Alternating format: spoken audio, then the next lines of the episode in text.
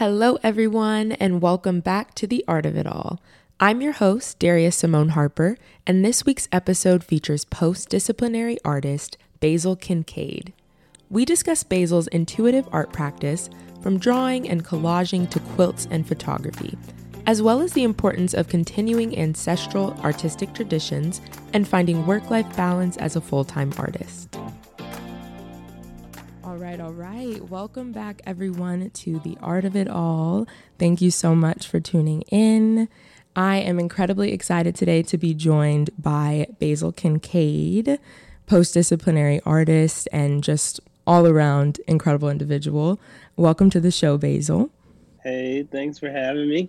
Absolutely. I'm really, really looking forward to, to chatting with you today. So I'm going to start us off with an introduction. And then, Basil, if you want to add anything, feel free, of course. And then we will jump into some discussion. So I'm really excited. So, Basil is originally from St. Louis, and Basil is a post disciplinary artist who explores the fixity of conditioned and self imposed constructs. Constructs, excuse me. Through quilting, collaging, photography, installation, and performance, Basil interrogates social mores while drafting alternative cultural fabrics. So, Basil studied drawing and painting at Colorado College and graduated in 2010. Basil has exhibited works with Kavi Gupta Gallery, Mindy Solomon, and others. Basil is also part of the JP Morgan Permanent Art Collection and a 2021 recipient of the United States Artists Fellowship. And then also earlier this year, you opened a solo show with Galleria Leyendecker. And then you have, I think, later this year in Milan, a new body of works showing. And where will that be? That'll be at uh, Galleria Poggiali. Amazing. Um, yeah, so it's an exciting year. I mean, this is yes. my first year with you know multiple international So Yes. So I'm really excited to be able to dig in and just yeah. expand on some of my ideas and and see how they land in different locations. Beautiful. Beautiful. Thank you. And I want to, so I want us to jump into discussion, of course, as soon as we can. But before we get started, I love to just hear how you're doing today, how you're feeling in the world. Just a quick little check in. Things are good. I like, I was excited about this happening. So I noticed, Yay. like, I woke up, like, but those, like, the days that I wake up before my alarm, I feel Oof. like end up all being good days. Yes. Yes. like, okay, you know, I love my sleep too. So I was like, if I wake up excited, you know, it's normally going to be a good day. So I had this to look forward to and Amazing. did my little exercise. And I started a drawing that I looked a lot this morning that I don't know, I'm maybe like 60% done with, but okay. I'm liking it a lot. So Whoa. I feel like today is off to a good start. Well, thank you so much for sharing that. I'm so excited about our conversation as well. It's truly an honor. So, I want to kind of start off and talk a bit about your process, all of the different pieces that kind of make up your practice from drawing to collaging and quilting.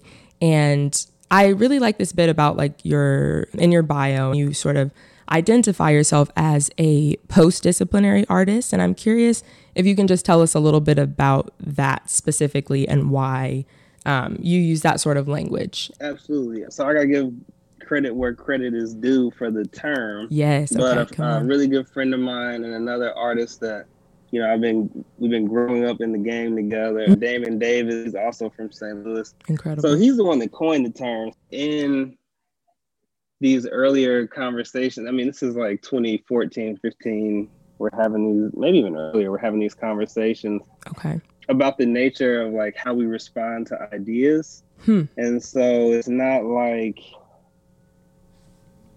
throughout the canon of a lot of art history, right. and I, I appreciate this type of investigation, but you know, we're kind of coached into exploring one medium towards some definition of mastery. Sure. And sure. for me, what I would like to master is this type of sensitivity where I can respond to an idea or a sensation in the way that most accurately fits that stimulus.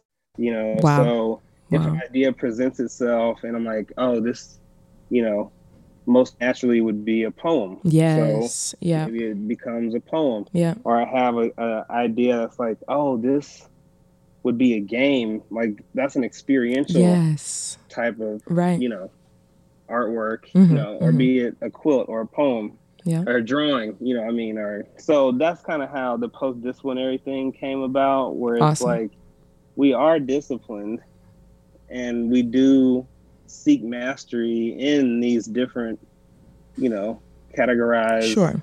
be it a painting, sculpture, right, uh, different for forms. Damon, film. You know, for me, it may be performance, but being open and to like let them not be so siloed off. Like, sure. I feel like you know, I noticed in myself mm-hmm. that I would miss opportunities to grow as a person or artist when I was fixed in one way of making work. Like I remember in mm. college, like I only wanted to draw or paint. Wow. And I remember like, you know, kind of, I mean, I've done a lot of growing over the years. I remember, I mean, you know, kind of hating on photographers. Like, like you know, really? You know, now I have like this big respect. I now for sure. have this big respect for photography, and mm. it's like you know, a major pillar of my practice. Sure, yeah, but, yeah. You know, like I remember like What was kind of what was like your beef with photography? How, like how did uh, do you uh, remember how you felt at that time? Then was that I felt like photographers weren't working hard enough. oh, okay, okay. I realized that they work like really hard. Like yes, absolutely, absolutely not cheap. Like that yeah. was expensive and Oof, difficult so to master. So mm-hmm, you know, mm-hmm. that was my own ignorance. But at the time, like I felt like you know, and I mean it's my own ignorance. I didn't see the depth of it, but I just felt like I had this cockiness at the time, like okay, okay. If you can't like like the drawing to me felt mm-hmm. like the like a foundational thing that any artist needed to be good at. Wow, I see. Um, because sometimes like I've noticed in my travels, like mm-hmm. if if you can't talk with words, like, you might need you to can get through an idea with yes. pictures and symbols. Yes. Um. So there's like a language there. Wow. I don't know, but I was just kind of like too closed minded, where I'm like, you know, drawing and painting is the best. Kind of and I realized that I was like missing out because okay. So mm-hmm. when I left school, all I wanted to do was meet black artists in St. Louis. I'm like, yeah, I was the only black yeah. artist in my department. Wow. So I wanted to like meet young black yeah. artists, and I wanted to study black art history. So right, I feel like right. Those would be the most relevant things to my practice that were sure. absent in my collegiate experience. Experience, totally. Uh, the mixture of those things led to this these conversations around post disciplinary working and working in ways that were like relevant to us as young black people that fit and reflected us and like if we were going to create something you know everybody had their own ism throughout time or whatever sure. and damon was like we need to create our own words and stick yes. to them yes. use the same language right. so that it can grow as a, you know, I just appreciated the like size of that vision. It's like, all right, I'm down, and this shit, you know, fits me truthfully. So seriously, that's huge. I, I wanted to talk a little bit more about drawing, and I like that you started just mentioning about how it's kind of you see it as like a foundational practice almost, and I really just wanted to start there and thinking about like drawing as an aspect of your practice because I feel like I really like the way that you talk about your relationship to it. And it just seems so like it just seems so joy filled and I was just curious to hear yeah. you talk a little bit about when you started drawing. I think you've mentioned before I believe that you've been drawing since you were like way way way younger so yeah, yeah I just kind of wanted to hear a little bit about like the freedom that you experienced there and Absolutely um so I'm happy to talk about drawing because mm. it's one of the factor like or pillars in my practice that mm-hmm, mm-hmm. doesn't get as much kind of like public attention. Like I've okay. never had a show of my drawings or anything right. like that. Yeah, yeah. But it's like closest to me. Okay. And I think David Hammons talks about that too, how like mm.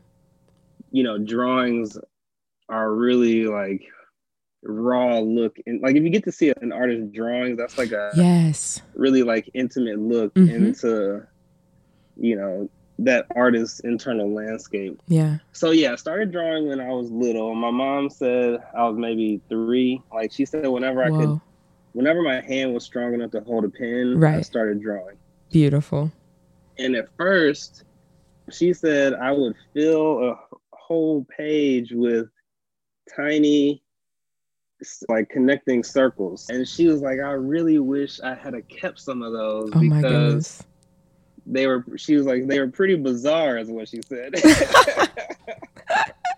Because I mean, I was little. She's probably like, what? There for however long it took. I yeah. Mean, the whole thing, which, you know, and she was like, for a little kid, it was just kind of weird to see like that type of attention span, mm-hmm, you know. Mm-hmm. Yeah, that's a great um, point. and so drawing was like just always like that was like my peaceful place. Like i remember like drawing in church. Mm. um, that was when i started my like figure drawing practice because like i would draw the old people. I was like fascinated with like the old people ah, the, i know, love the way that. their skin was. Wow so i would like draw these like it would kind of be like back of the head three quarter portraits. Mm-hmm, mm-hmm. You know, okay. Like somebody it might be a couple pews. Whoa, yes, and like the different angles. Uh, That's really interesting. Yeah, so different. Yeah, and then I also love drawing from my imagination. Yeah. Then there was a particular relationship that mm-hmm. like I don't know. I don't like ranking or comparing love, but this was a particularly profound experience. Right. or within yeah experience in my life. Right. And i didn't put two and two together for a while. Okay. After we broke up i kind of just stopped drawing. I didn't stop making hmm. art but i stopped drawing interesting. from like 2013 to 2018 oh wow. Which yeah, I never imagined. I remember in college, I was talking to one of my professors. Yes. And he was like, Yeah, I haven't drawn a. I was like, When's the last time you drew a picture? He's like, Man, yeah. I haven't drawn a picture in like 15 years. Whoa. And I remember hearing that and thinking to myself, like, damn, I couldn't imagine going mm-hmm. that long without drawing. And in 2018, I had that wow. memory flashed into my mind. And I was like, oh, this is how it happened. Right, like, right, right. Five years have gone by and I, I don't have a sketching practice. Like, and I haven't been doing drawings. And I realized I was missing a major part of my basically my love life with myself. It's like a mirror for me. Mm-hmm. You know, like mm-hmm. a lot of times when I draw, most of the times when I draw, and you'll notice this throughout a lot of my work, I don't do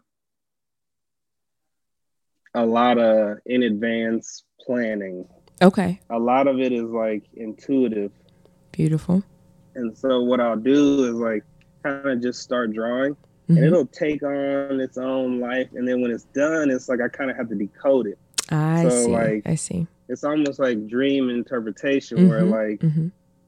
I'll do a thing and then I'll go then back. Work back. okay. Like, what is this telling me about, you know, where I am or what Absolutely. is happening there? You know what my internal landscape is like and now i'm noticing like as i look back over like some of the drawings that were a decade old and sure. like, thinking about how i was mm-hmm.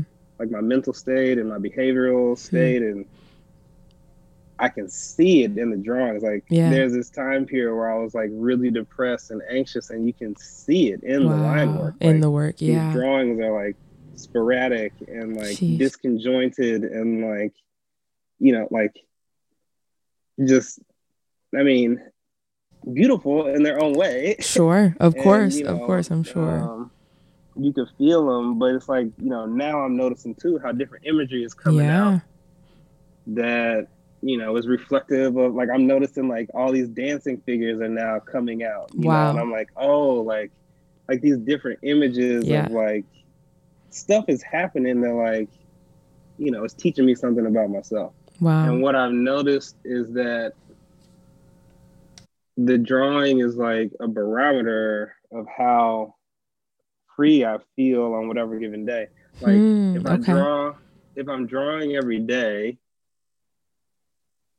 I can like when I start drawing, I can tell like my level of apprehension. Like, am oh, I second see. guessing myself? Yeah, yeah. Am I being doubtful or am I letting myself just float down the river? Like, do sure. I, am I am I feeling like I need a plan because hmm. I'm afraid of what's gonna happen next, the unknown component of it, or like, you know, or am I letting myself just unfold? And you can tell like, you know, some of the drawings that like I hated when I first started drawing mm. it because it, I wasn't feeling free.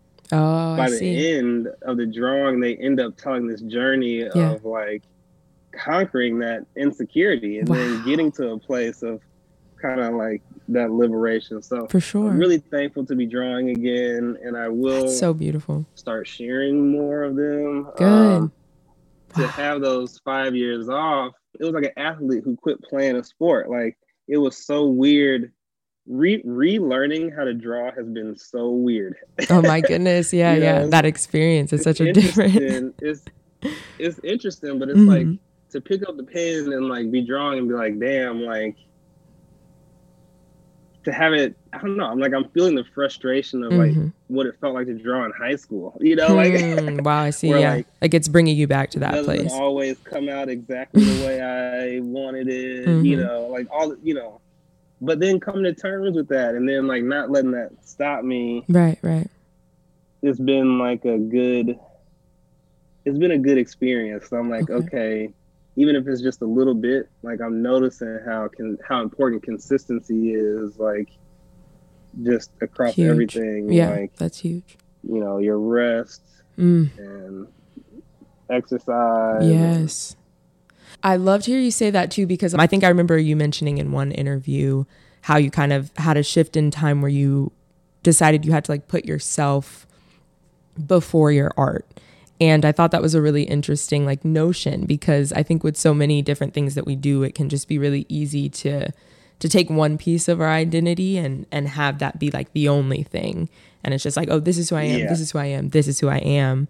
But it's like, what about everything else? You know what I mean? What about you know exercise and and your spirituality and your uh, all of these different things, food and you know what I mean? Just everything that. And even if you do have a prime. I didn't mean to interrupt. No, no, I'm go just ahead. like feeling no problem. like if you do have a primary suit, mm-hmm, mm-hmm, for sure, uplifting all of those other parts of your life will elevate that, that primary, primary pursuit. Yes, you yes. Know, so it's like it doesn't have, you know, but like for me, it was a big like. I had, I, it was, I didn't have a choice because mm. I realized like the way that I was doing, the way that I was doing it. Yeah, yeah. Like it was not sustainable. Like, okay, yeah, the art is getting better, mm-hmm. but like my mental health is declining, my body is declining. Mm-hmm, mm-hmm.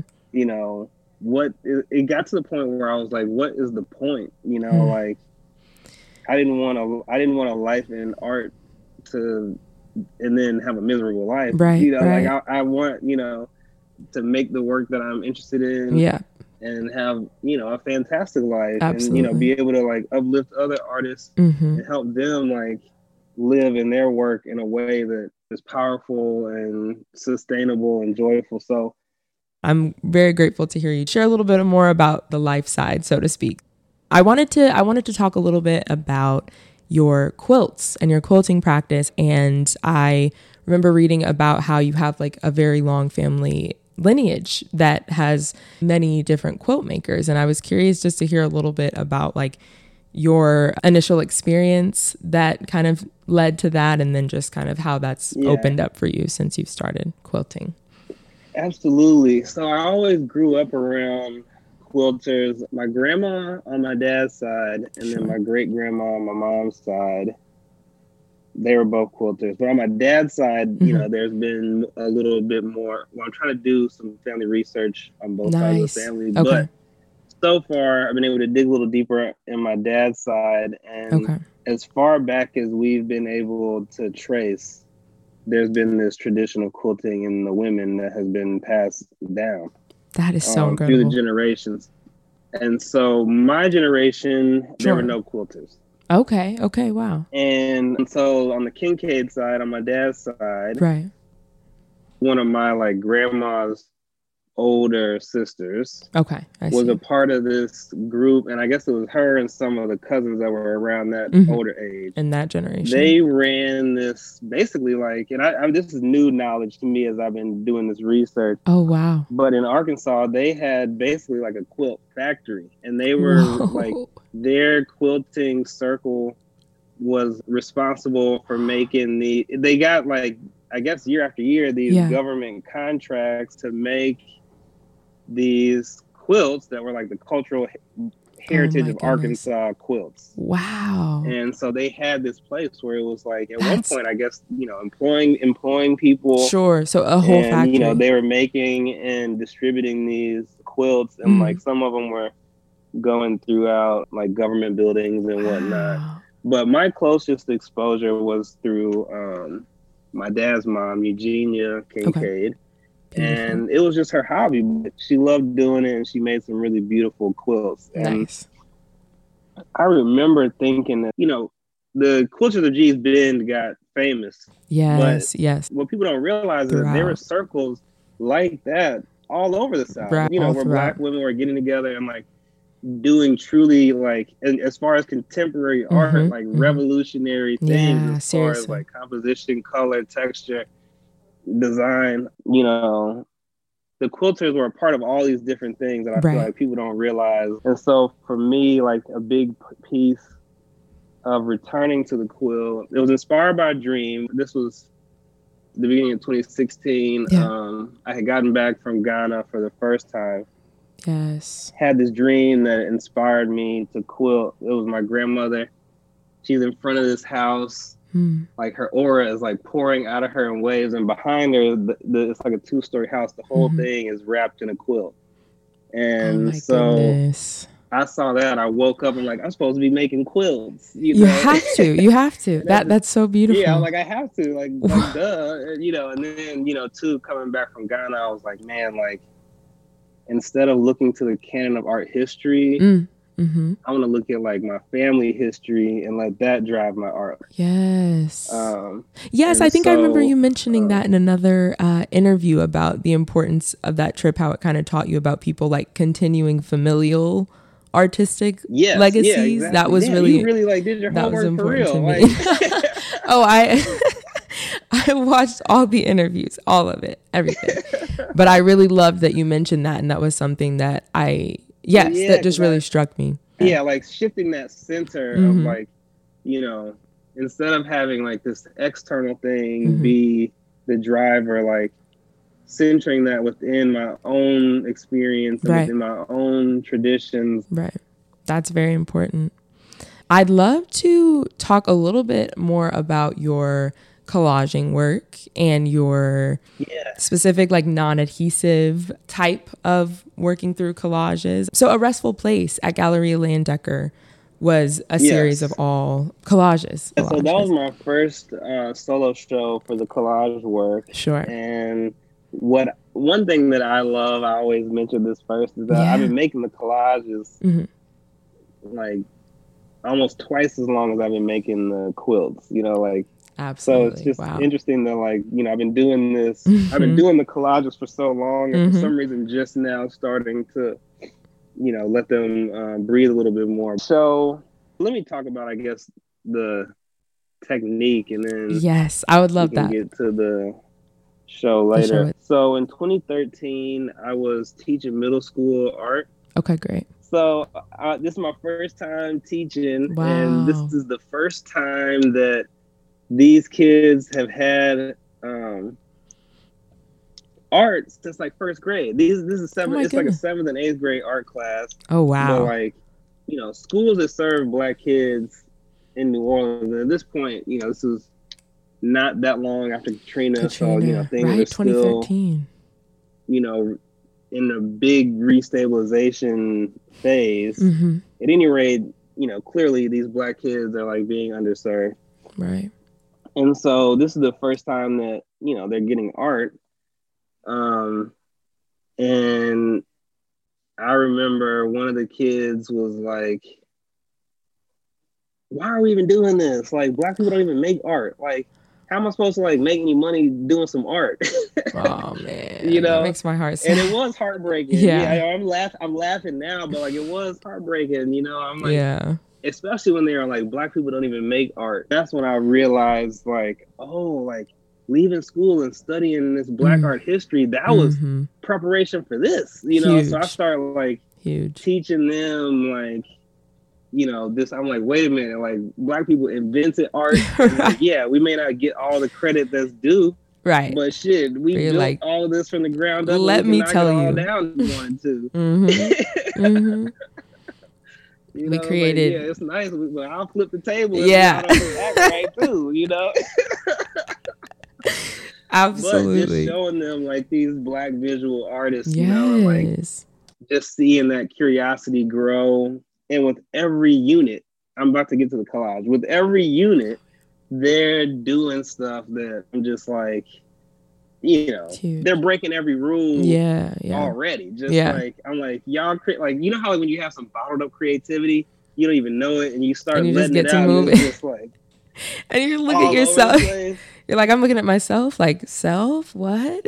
Like, yeah, what are like, we doing? I did that. but what happened was that in the collage unit, right, they were going totally bonkers. They were just doing like some really phenomenal oh, collage wow. work, like yeah, yeah. things that I wouldn't have thought to do. Like, my goodness, some kids mixing glue. Mm-hmm, mm-hmm. Like they'll do some layers with glue and then some layers with tape and wow. then some like doing stuff that like you don't that see, you can create you know, when like, you don't have all of these things and like yeah, isms stuck in, in your head. Yeah. that's why that's why like you know in the bio like I'm so obsessed with like breaking down these coded constructs like yes. all this stuff that we've been coached into believing is the way things need to be. I'm mm-hmm. like wait a minute let me let me double check. Let me right, like says who? Yes. Yeah, exactly. And so for That's me, incredible. I was like, you know what? I don't like gluing these things down. I don't like how, like, you know, whatever the things may be. This was a time period too when I was mm-hmm. starting to like realize that I wanted to like take my own internal seriousness towards my art to even another level. Okay. And like you know, have like clear conceptual goals, you know. And so I was like, I want to focus on identity mm. and I want the way that I'm making these things to reflect that concept just as much as the imagery. So like I didn't want right. it to be just about the image, but like the way that I arrived at it was mm-hmm. also a part of that. So for me, when I thought about identity and collage, it stopped making sense. Like it didn't make sense to glue the pieces down hmm. because we're always in this fluid state. Wow. You know, we're always allowed to like grow and change yes. and develop yeah. over time.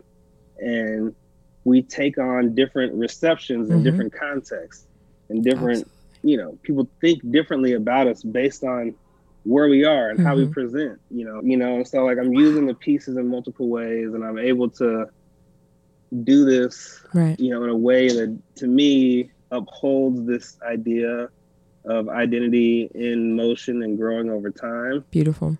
And that ties into the photography too. Mm-hmm. So um, the images, you know, I collect them from different places, but I feel like, you know, I use a lot of um, like uh, like fashion photography magazines. Uh, yes. So they have like these full page yep. imagery. Mm-hmm. But also too, when you look at like the way that they're using these fabrics and mm-hmm. like, you know, being more experimental with some of their compositions.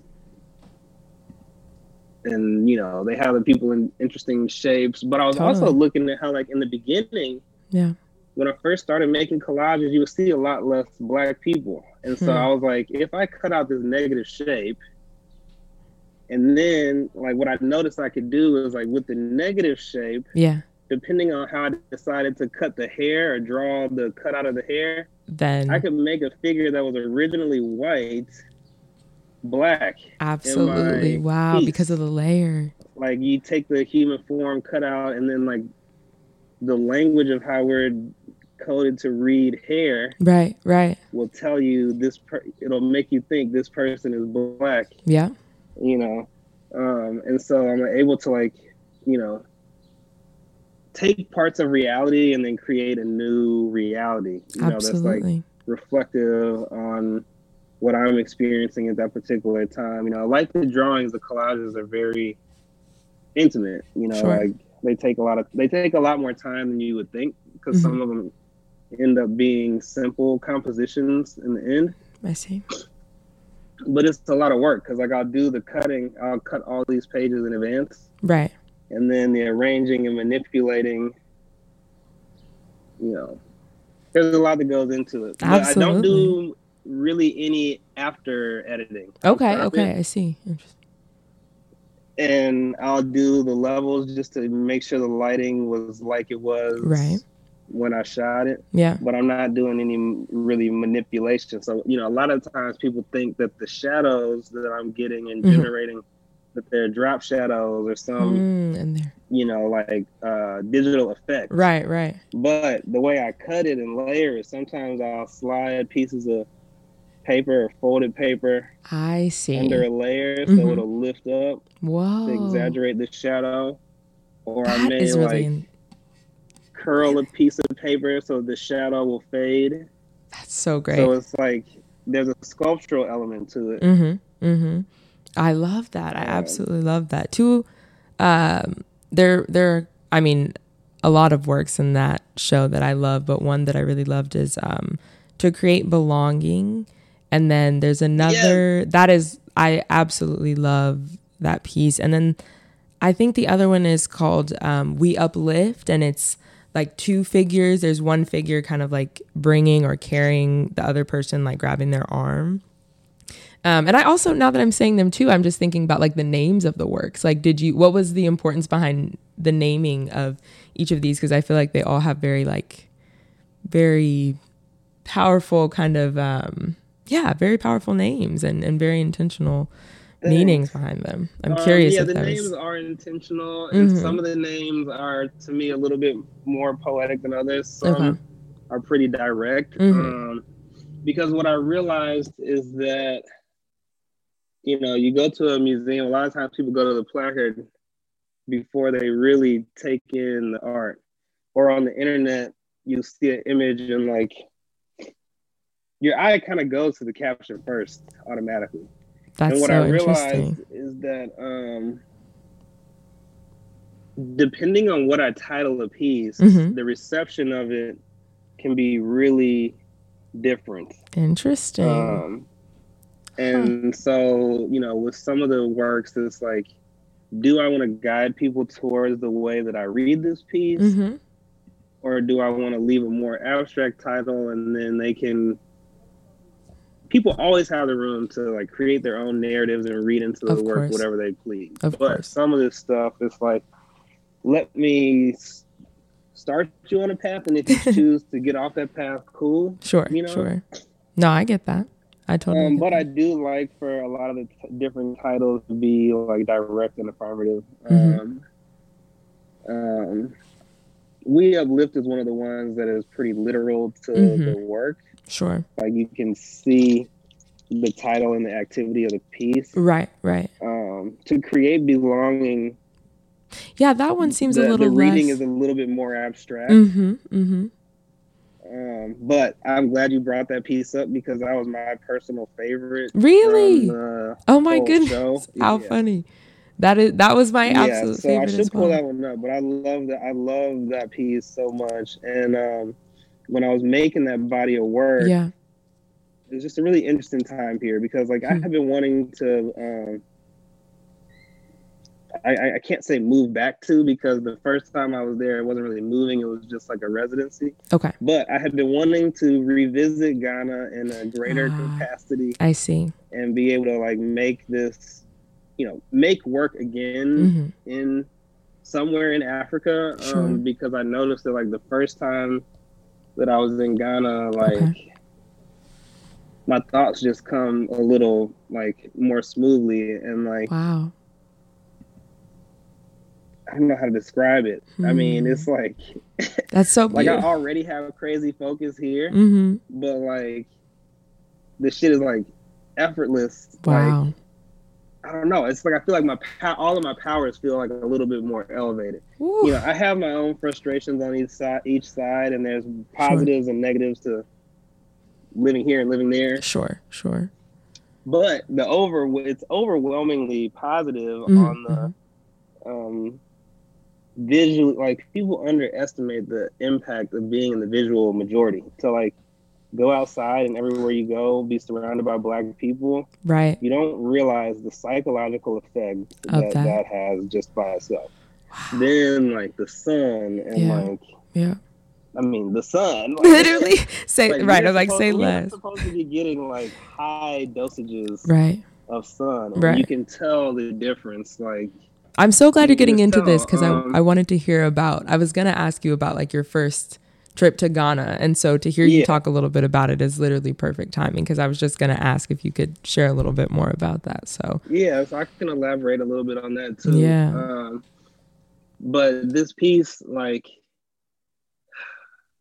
it was just such a full circle moment making this piece. Okay. Like, the whole the body of work a restful place like i made yes. that in the in the first wave of the pandemic mm-hmm. last year mm-hmm and that was too when I really finalized in my mind that I'm gonna, you know, make this move and set up my studio there and get, you know, stop. I was gonna stop daydreaming and you know start realizing this thing that I have, you know, been daydreaming about for like five years. Totally. And so when you look at the work, there's like the or- the figure in front of the orange door and like that door Absolutely. looks it's a like you know my actual door is gray, but the circular uh, lock mm-hmm. there's like padlocks a... and the way that the way that it is with the like knob you turn you know you turn with both mm-hmm. hands like that like a steering wheel mm-hmm. you know to me that part felt like a projection or premonition of like myself walking into my new studio because you see that wow. figures from behind. I was just gonna say, yeah. Then there's and the they're and they're carrying something mm-hmm. you can't tell what it is, but their arms are just like, like, raised that's up. me carrying my supplies like whoa new studio. Wow. When you look at the different figures in the piece, and it's like thinking about like how we create these spaces of belonging, like wherever we are, because I'm noticing like this sensation of I've been calling it a double displacement where I don't hmm. necessarily feel full belonging in the United States, okay. nor do I feel full belonging um, in Ghana. It's like I see. You know, I feel like, and I'm sure this, you know, I'm gonna just say what I say, and people can take it or leave it. But I feel like Black people in the United States, like we really are our own um, we are our own. We are at, we are our own. At that, yeah. you know, like, okay, yeah, maybe I'm. They call us African American, but I don't feel yeah. African or American. I mean, I definitely recognize the African influence, of course, in my being. Of course, cannot be cannot be extracted. I definitely yes. have. There's definitely African in me. Absolutely. But we've been so far displaced that it's like yeah. it's still a foreign land. And yeah.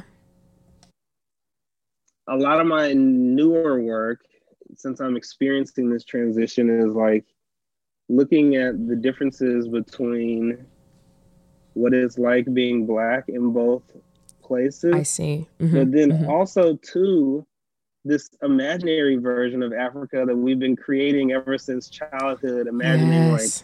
What you know what what, what was Africa mm-hmm. like before, and what will it be like if I ever get to go back? You know, it's like so true. And that that imaginary version of Africa is a very real thing, and that I feel so like true. there's maybe some untapped value in exploring what that why we all have that imagining mm-hmm, imagining mm-hmm. and what is it doing for us because Wow. In some place, I think even in adolescent stages, we started creating an imaginary place that we could belong in. Yep. Like maybe even recognizing as a child that I'm not gonna fully belong in this wow. outer reality. Right, right. Um, so there's this sort of so there, this piece is thinking so about like it's you know it's looking at those different layers of like yeah. what is it like being black in the United States? Yep. What is it like being black in Africa, and what is it like being black in my mind? Um, and you know, like you'll see some of the different embellishments. Yeah. Well, yeah, go ahead. no, no, you keep going. That that is just so. What you said about um, being black in these different places, but then being black in my mind, it just really stuck out to me because I'm just thinking about how that like psychic space is a whole nother, like yeah. really deep well that each of us have to yeah dig through because yes. it really is the difference of like and we got to clean that place up and heal yes, that place because yeah, like and heal the world that place. has been that's dumping all of this trash in there yes that's what it is we don't like deal with the maintenance mm-hmm. of it all of that muck it starts fucking us up from the inside out yes yes because you're then you start to of course unfortunately internalize it. It's like all of the i mean i'm yeah, not i'm exactly. no like psychologist but i know like the difference of the subconscious and do. conscious mind. You know what i mean? Like when you these things that are yeah your brain can't cipher through what is truth or not. So regardless of what you mm-hmm. you know what i mean? It, it's kind of just like these um what is it? Like autopilot or things that you're consuming like all of this. We just have to be like so much more mindful because it's like these and, messages are being ingrained into you if you're not careful and if you're not paying attention. So the autopilot is for them to be ingrained mm-hmm. and to um, degrade us from within. That's what's that's what's going to happen if we don't do anything about it. So serious, like that, yeah. That's the if you roll a marble down the hill, that's the like course they put us on. So you yeah. got to realize, like, okay, this marble is going to sprout some mm-hmm. legs or wings, and I'm yep. going to take a different course mm-hmm. because I'm not just gonna go down this road that no. you, you you know that that I know leads towards my own either destruction or self destruction. Yes, so, seriously. Um, That's huge. That piece is thinking about all of that. Like you know, if you look in the um, lower left hand corner, there's like yes. a red, white, and blue fragment. Mm-hmm. And so that. at first it reads entirely abstract. Right. But if you look at this piece, and I don't know if you can uh, at some point pull up the cartographer next sure. to it. Yes, you'll yeah. see that same fragment. You'll it see is. that same fragment in the cartographer. Is it the British you'll flag? Notice that it's, uh, yeah, it yeah, is? You'll okay. notice it's okay. the British flag. And okay. so first it reads abstractly, but then it calls into question like nationhood and like place and like which soil cultivate you know which wow. which soil cultivated that internal space you know like um so interesting and so then there's the question of like do you recognize it as a flag immediately mm-hmm. or is it abstract you know at mm-hmm. first those, those are the things that i'm considering when i'm doing the layering is like how much of this piece should i conceal or reveal mm-hmm. to give enough room to read these things without making anyone too um, overpowering. Absolutely, absolutely.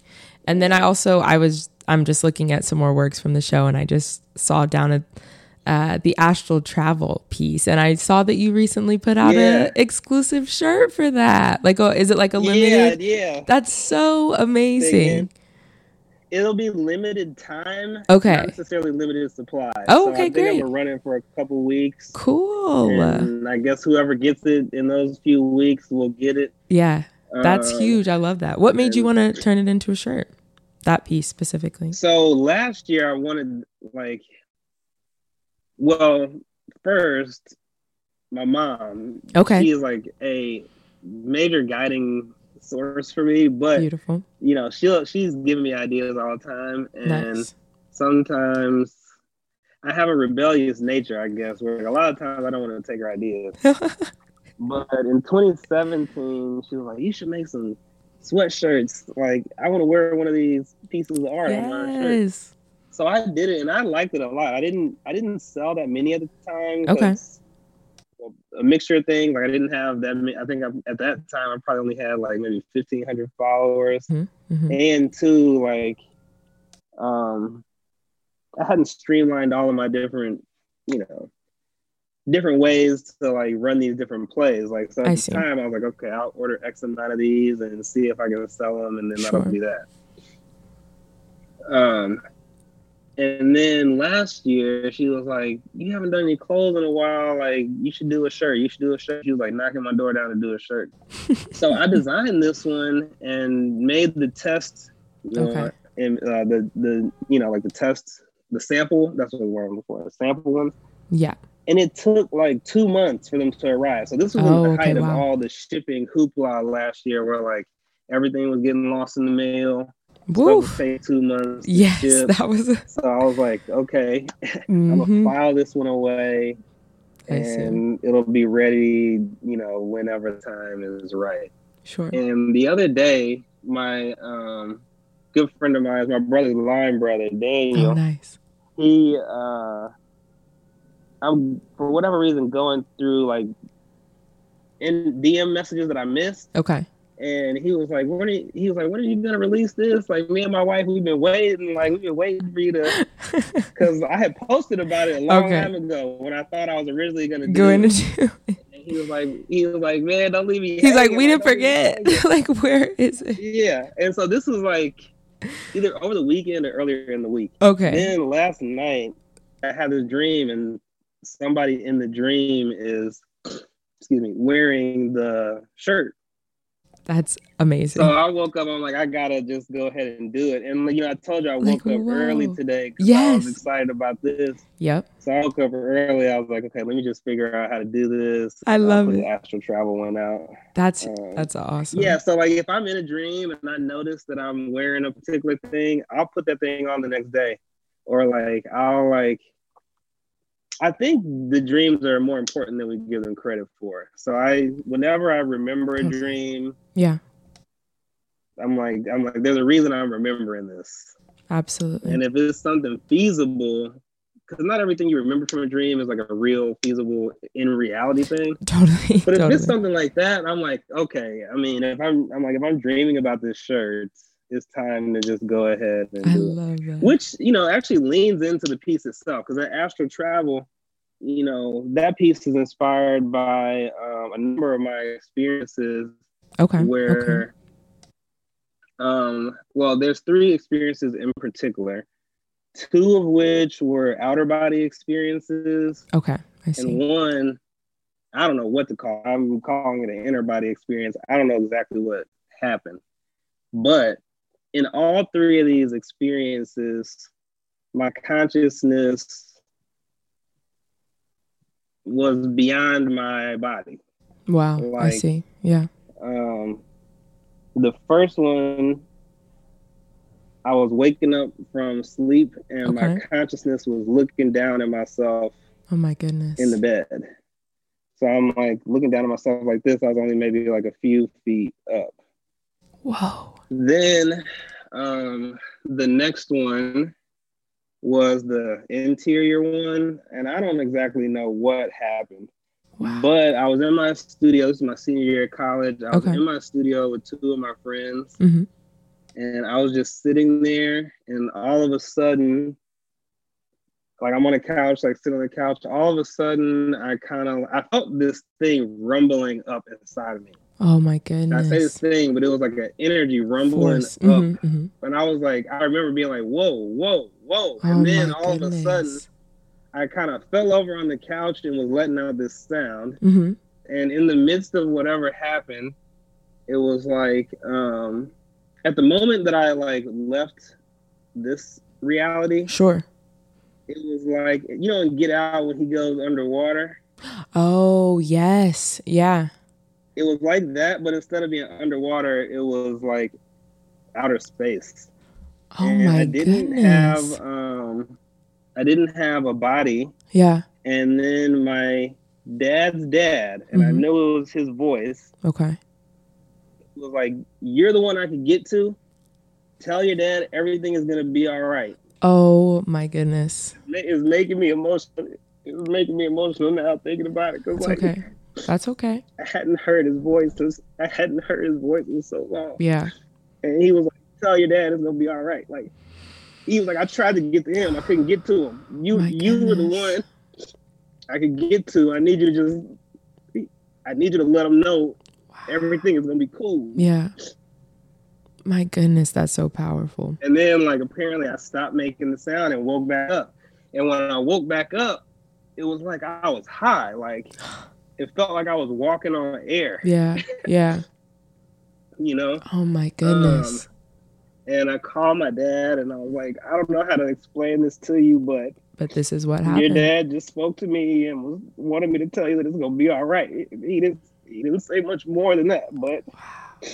he wanted me to let you know it's gonna be all right. My goodness. He, he was like, You'll know what it means. Yeah, yeah. And like, you just had to be crying. there and be so that I, vessel. I guess he did know what it meant. Like mm-hmm. he didn't tell me what it was. But he must have been going through something, you know. And he had to hear that. Yeah. First of all, I just I, I, just like have to most... say also, I'm sorry to interrupt, but just thank you for no, sharing that with me. I really appreciate and am grateful that you feel comfortable to share that with me because I that's incredibly powerful story. Yeah. So just well, I, thank I appreciate you. you. You know, sure. Uh, creating a space where I feel comfortable enough to share because I, sure. you know, you watched all my other interviews and I don't think I've mentioned that one in any of the yeah. other ones. So, yeah. um, but then yeah, then the last one was less emotionally significant, mm. but I maintained the most consciousness. I still don't know what that was, but all of these like kind of outer body experiences yeah. where you get to connect with some different like we get so used to experiencing our consciousness inside of our body that yeah. we forget that it also exists like outside. We exist way beyond this physical body here and now. Mm-hmm, you know, like mm-hmm. there's a lot going on that we may never understand or or get to harness. I wanted to ask one more quick question before we sort of wrap up. There was a post that, and this is like, this is not very long at all. I just kind of want to hear some of your thinking about it because it's literally stuck with me since you posted it. But I think back in February, yes, February, you posted um, a statement that says, A lot of y'all are not going to like this, but the way you write and talk about your art is more important than what you make. And I just remember that that I saw that on your Instagram. You had posted it, and then a lot of people. I think there was like a lot of conversation in the yeah, comments. That one, that one it was like it yeah. stirred up a lot of conversation. I thought that was really interesting. And I was curious to hear some of your thinking specifically about artists and why you think it is more important to have like, you know, this very strong ability to speak about and write about your work. Yeah. There's a few things that stand out immediately. First, it has to be taken in the context of like if you're seeking some sort of public reception for your yes. work. Sure, sure, you know? sure. So some, somebody that maybe just be making art just for themselves. Mm-hmm. I do think their writing would even help them build a greater connection with that work, but I don't sure. think it's necessary. I wouldn't say that it's more important than the work. I would say that it could, in that circumstance, kind of supplement. You know, could be lesser than or equal to or supplementary. Mm-hmm. But if you're somebody that is like trying to make a life in the art world and right. you know imagines your work being a part of art history at some point right you know lord willing or whatever becomes increasingly important and i'm realizing this because as artists i know for myself like i'm so in my own world that like it takes some effort to translate what I'm doing and experiencing like mm-hmm. my to translate my own experience within the work right. to somebody outside of myself sure. the writing becomes really important. And then for somebody like me that didn't go to grad school or haven't gone to grad school yet sure. you know residencies become more important yeah. and other opportunities where you have to be writing absolutely and explaining these ideas, you know, coherently and concisely to be able to get access to the spaces that you need access to to get the end result that you're trying to get. Absolutely. On top of that, I mm-hmm. feel like for me, being a black artist or black person, I it's imperative that I'm in control of my own narrative. Um, Beautiful. Because we have more examples than you can count of black people's stories being erased yeah. or retold. Yeah. You know, from from a perspective does not giving them their full to. due. Exactly. You know, you know exactly. doesn't even understand the depth and breadth of that experience. Yep. And some of the written posts, like it, a lot of it is like me learning in the face of an older version of myself, hmm. or me like kind of trying to uplift myself to push myself to the next step. But okay. I remember rejecting at an earlier age mm-hmm. this notion that I needed to be able to write about my work. And part of life is recognizing when you were when you had something messed up and then yeah. being like, okay, I was wrong. Sure, this absolutely. Is, this is cool. This yes. is maybe better than what I yes. originally thought. right, right. Seriously. Um, so that was like a major learning point for me where I was like, damn, Amazing. I kind of I wrote that post like kind of to myself, like, okay. damn, like I really got to work on this yeah, myself. Like I really need huge. to keep working on this writing and really dig in on the writing. Yeah. Um, I love that but yeah, I just it was some of those. It's like I'm interested to see where other people's heads are at because I'm like, totally.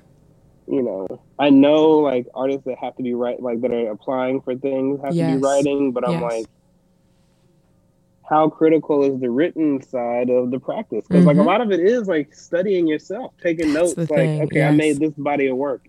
Let me that sit now, thing. some months later, and look at that body of work and mm-hmm. see what it taught me. You mm-hmm. know, like what is it saying to me now? Yeah. And so to me, that's just part of like maintaining a, maintaining a critical practice. Like, sure. Or like, yeah, you got to study your own work too. And yeah, yeah, You know, that helps you see where you were and chart where you're going. I I want like if I were to exist in a future generation, right? I would want to be able to read more straight from the donkey's mouth. You know, yes. I want to I want to read what yes. the artist was they were sad because you know whatever they were yeah. they overcame this or this taught them this in the studio or you know like absolutely i want to know what these artists are going through in the trenches and sure you know i want people in the future to be able to like see what i went through and be mm-hmm. like okay mm-hmm. like let that give them courage yes. on their journey too like That's okay huge. yeah basil went through this this and this yeah and came out you know better for it so that's or was special. thinking about this, and you know, maybe that'll give them an you know an idea. So absolutely. What I will say is like more than becoming a part of art history is mm-hmm. like I want to collaborate with like people like you and creating this. Thank you. Know, you. Our own record, yes. you know, yes. like our own document. Like this to me is so important. What you're doing. That's why I was like Thank so you. honored that you thought of me. Thank um, you for this series because like oh my goodness, that's the type of when I say art history, that's the type of history I want to be a part of. Like Absolutely. history that we're building together. Wow. That that is incredible and I could not agree more. I, I would 100% feel the same way. And I'm feeling very invigorated too about this time. We're in a very, very special time, I feel like, for a yeah. million different reasons, but I feel nothing but excitement and honor to be able to continue, you know what I mean, building in this way and preserving and contributing to the archive and art history and all of these things and i think yeah, that's just like, like so important know, there's so much that like you and i mm-hmm. have had to go through and will continue to go through that i don't feel is necessary to have to go through absolutely like, you can name what it is for you i yep. can name what it is for me yep but we've both gone through shit i already know that yep. like is unnecessary yeah and so if I can make the path easier, even a little like, bit, everything we can do, I yeah. agree. Everything that we can yeah. do, we have to do it. We have to. I want to ask one more quick thing before we close. I always like to ask if there's anything that's kind of stuck on your mind right now, whether it be an artwork, a book, or a quote from a book. Maybe it's a person. But if there's anything that you've just been um, kind of stuck with right now and you're just like loving it. Yeah let's see recent trends in my mind yes or, recent trends in your mind I or my that. full space um mm-hmm. tr- so this may be a silly place to start but time travel beautiful um, i've been like on a time travel kick okay. lately and i've been feeling a lot like it may not make sense but i feel a lot like the past, present, and future are kind of all happening simultaneously. Okay. And I feel like intuition is mm-hmm. really, for potentially, a future version of yourself communicating with this version of yourself. Mm-hmm, mm-hmm. And so I've been thinking that's been on my mind a lot lately. Wow. Um, that is an incredible I've been concept. thinking about like this collaboration between your different selves.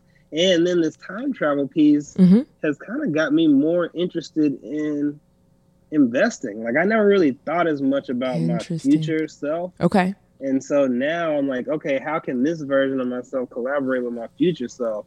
Wow. You know, like how can I like Yes. You know, how can I be putting in effort now to make it mm-hmm. easier for this future version of me that That's you know, huge. either is existing now or mm-hmm. will it potentially exist? Mm-hmm. So that's been on my mind. Um, then this new game. So I've been in like it's been it's been really great because so for a while I didn't have like time to put towards my hobbies as much, and so like making games and working on my games and like getting yes. them ready to um, put out had kind of taken a back burner to the art. Okay.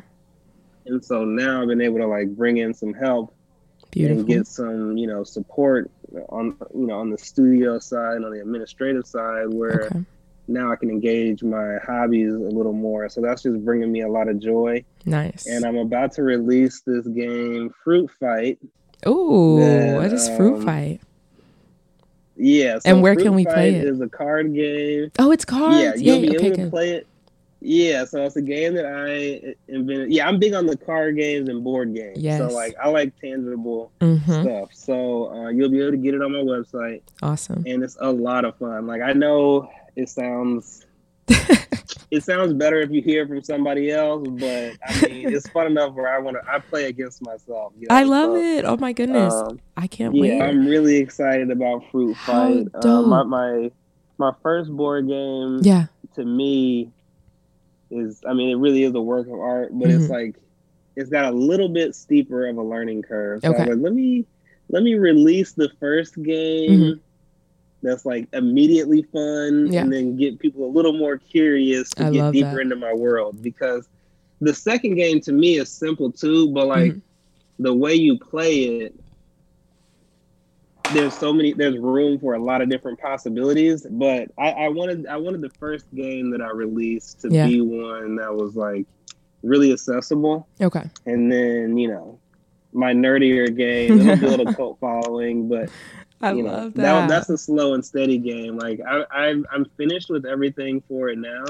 Okay. I worked on that first game for 12 years, you know. So Oh my goodness. Like that's that's like I you know, people don't really know about it, but that's my real life's work. I've never worked wow. on one piece of art for, for 12, 12 years, years, you know. So I find that incredible though. I was just I was just speaking like the mechanics of the game, to the components, huge. to like drawing and designing all the cards and the board and all the you know like Oh really just goodness. like building my own world.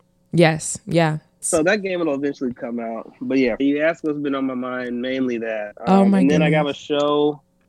Then the shows. Yes, absolutely. Too. So I've been drawing a lot mm-hmm. um, for a new bat. Like the new quilts are inspired by drawings that I'm making. Amazing. And I have the uh, the the show in Milan in September at okay. Galleria Poggiali, and then um, Stockholm, Sweden in November with Carl Kostyal. Beautiful. So both of those will be like I haven't shared any of this stuff yet. Okay. Um because I, I want it to be like totally new by the time I share it. But Got these it. new figurative quilts have kind of they're well they're really branching in three different ways. Wow. But these first two shows will mm. show the first two branches of how the new work is developing. Okay. Um, and like the stories that are unfolding there. So I'm really excited about that work too because like nice. you know these drawings are coming out totally different. Like yeah, yeah. You know, my mom saw this stack and she was like, she was like, these are good, but these are kind of crazy. Like, she, she, was like, I don't know about these. She's like, I don't know about these. And like, whenever she doesn't, whenever she doesn't, does it know? know uh, so that's when I know. Okay, I pushed it just far enough because that is perfect. Like, you know, whenever she's like, she's got this face. Like when I see that face, I'm like, okay, that's You're like, winner. Like these are gonna be dope. Like she's put off just enough by oh, this for it to be really good. that is perfect. That's a perfect like barometer. You're like, all right, you yeah, yeah. That's that's my barometer. I'm gonna show my family first. Always. Like, if my dad says something is out cold, that's when you like he he'll you know good, great, yeah, yeah, yeah, phenomenal. That's all whatever. If he says it's out cold, that's when you know it's really. Good. Oh my like, god, I love that. oh my god, stuff, he'll be like, "These are really great." Mm-hmm. He's like, "These are really great." But if he says he's like, "Dang, dude, that's out cold," that's, like, that's so when I really know. Like that is so good. Ask your dad if I can use that yeah. line because that's good. I'm about to start saying. Yeah, that. you can use it. I'm okay, sure he would let you use I'm about to start saying that because that is it. Yeah. Out cold. I love that. Wow.